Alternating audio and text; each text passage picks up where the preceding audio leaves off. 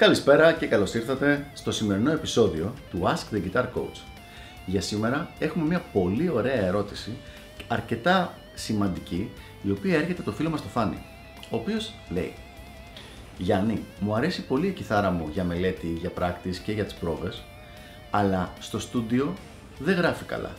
Τι μπορώ να κάνω; Φάνη, όπως είπα, πολύ ωραία ερώτηση και θα την επεκτείνω λίγο γιατί την έχουμε ακούσει αρκετές φορές την ερώτηση αυτή με την παραλλαγή ή στο live δεν ακούγεται καλά η κιθάρα. Έχουμε λοιπόν μια κιθάρα η οποία σου αρέσει να παίζεις με αυτήν, σου αρέσει να μελετάς, σου αρέσει να κάνεις τις πρόβες σου, αλλά όταν είσαι live στη σκηνή ή όταν ηχογραφείς δεν φέρνει τα αποτελέσματα που θα ήθελες. Εδώ λοιπόν είναι που πρέπει να κάνουμε το διαχωρισμό της κιθάρας για μελέτη με την κιθάρα για performance, live, studio, οτιδήποτε. Η κιθάρα σου λοιπόν, την οποία την έχεις σπίτι σου, με αυτή μελετάς, την έχεις συνηθίσει και σε αρέσει πολύ έτσι η αίσθησή της στα χέρια σου, αυτό σκέψου το ότι είναι η φόρμα σου, η φόρμα γυμναστικής σου.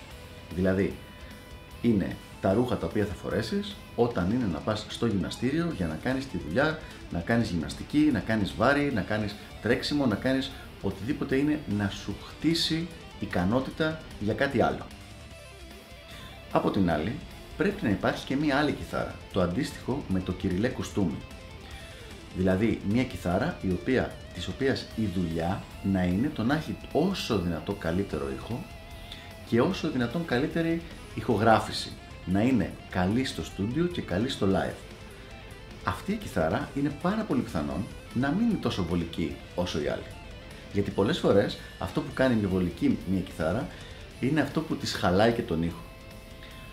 Οπότε, διαχωρίζουμε τις κιθάρες αυτές και είναι και ένας λόγος και μια πολύ ωραία δικαιολογία για να έχουμε παραπάνω από μια κιθάρα, έτσι. Διαχωρίζουμε λοιπόν αυτές τις κιθάρες και έχουμε τις κιθάρες που είναι για μελέτη και τις κιθάρες που είναι για performance. Είτε αυτό το performance είναι live είτε είναι στο studio. Ας κοιτάξουμε λοιπόν δύο συγκεκριμένες ε, κιθάρες και να δούμε πώς ο παραλληλισμός μπορεί να σε βοηθήσει να καταλάβεις ακόμα καλύτερα τι γίνεται. Ας σκεφτούμε την ε, σειρά S της Ibanez. Αυτές ήταν οι πιο λεπτές κιθάρες που είχαν βγει. Ο λαιμός ήταν πάρα πάρα πολύ λεπτός, ήταν πολύ εύκολο στο παίξιμο. Ο ήχος ήταν ε, έτσι και έτσι. Πάρα πολλοί κιθαριστές είχαν αγοράσει αυτή την κιθάρα, την είχαν στο σπίτι, μελετούσαν με αυτή την κιθάρα, κάτι που ήταν πολύ έξυπνο γιατί δεν κουραζόταν τα χέρια και δεν φύρονταν οι τένοντες, αλλά μετά όταν βγαίναν στο live χρησιμοποιούσαν ένα άλλο όργανο. Είχαν γίνει διάφορες προσπάθειες, είχαν αλλάξει μαγνήτες και είχαν αλλάξει ηλεκτρικά και τέτοια, αλλά η δομή της κιθάρας αυτή ήταν για να είναι άνετη. Δεν ήταν για να, είναι, να ακούγεται τόσο καλά. Πάμε στο άλλο άκρο λοιπόν, σε μια ε, custom Les Paul, οι οποίες είναι, είναι ένα βαρύ όργανο, δηλαδή δυσκολεύεσαι να το σηκώσεις ας πούμε με ένα χέρι. Ε, πολλά μοντέλα έχουν, ανάλογα με τεχνολογία, έχουν και χοντρό λαιμό, και ο ήχος τους είναι πάρα πολύ καλός για τον περισσότερο κόσμο που παίζει rock κιθάρα. Ο παραλληλισμός εδώ πέρα είναι ότι η Les Paul είναι σαν ένα ωραίο κουστούμι, κυριλέ ντύσιμο με σκαρπίνια ας πούμε, τα οποία θα τα φόραγες για να πας σε ένα γάμο ή σε μια δεξίωση, αλλά ποτέ δεν θα σκεφτόσουν να, να το φορέσεις για να πας στο γυμναστήριο. Οπότε λοιπόν, με απλά λόγια, μην μπλέκουμε τις κιθάρες μεταξύ τους. Όπως ακριβώς θα έχεις τη φόρμα για το γυμναστήριο και το κυριλέ σου ντύσιμο για μια δεξίωση, έτσι θα έχεις και την κιθάρα της μελέτης και την κιθάρα για το live και την ηχογράφηση.